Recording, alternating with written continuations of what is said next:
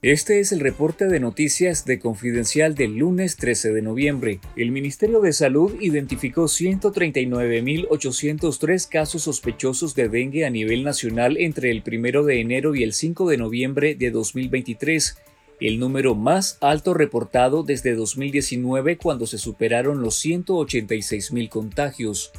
A pesar del crecimiento exponencial de casos que provocó por primera vez en tres años la muerte de dos nicaragüenses, las autoridades sanitarias se rehusan a emitir una alerta epidemiológica como ocurrió en 2019 y en su lugar minimizan el impacto de esta epidemia. El contagio de dengue en Nicaragua está en ascenso desde junio, pero el mayor número de casos semanales ocurrió en octubre cuando el MINSA informó de hasta 7.921 casos por semana. Lea los detalles en confidencial.digital.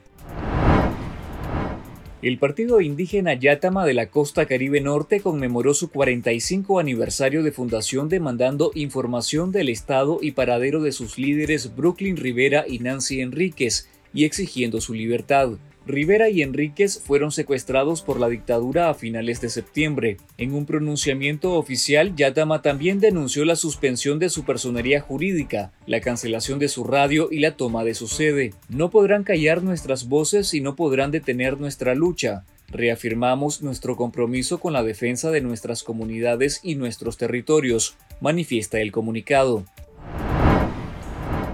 El régimen de Daniel Ortega ha confiscado al menos 87 propiedades a organizaciones canceladas entre noviembre de 2018 y agosto de 2023, lo que se ha vuelto una práctica institucionalizada en Nicaragua, señala el más reciente informe de la Comisión Interamericana de Derechos Humanos. El documento que lleva por título Cierre del espacio cívico en Nicaragua advierte que, derivado de la cancelación masiva de personerías jurídicas, decenas de organizaciones de la sociedad civil habrían sido afectadas por la confiscación y la apropiación ilegítima del patrimonio, la ocupación policial de locales, así como la congelación de cuentas bancarias u otros servicios. La CIDH asegura que para 2022 la confiscación de los bienes de los organismos sin fines de lucro se institucionalizó con la aprobación de la ley número 1115, la misma que usan para justificar el cierre masivo de ONGs. Por esa razón, hasta agosto de 2023,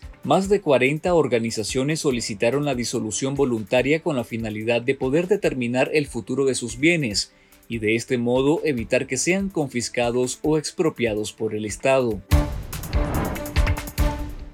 En nuestro canal de YouTube te invitamos a ver la entrevista con Emma, una exfuncionaria del Poder Judicial que relata el impacto de la barrida masiva de más de 900 despedidos en dos semanas y el nuevo feudo de Néstor Moncada Lau y Marvin Aguilar al servicio de Rosario Murillo en la Corte Suprema de Justicia. Da la impresión de que lo que quieren es tener un microcontrol del Poder Judicial, así como lo tienen en el Poder Ejecutivo, en el Poder Electoral. Y el mismo Daniel Ortega está detrás de todo eso, por supuesto, que acuerpado de Rosario Murillo, posiblemente para ir preparando en algún momento o una sucesión dinástica hacia Rosario Murillo y sus hijos, pero también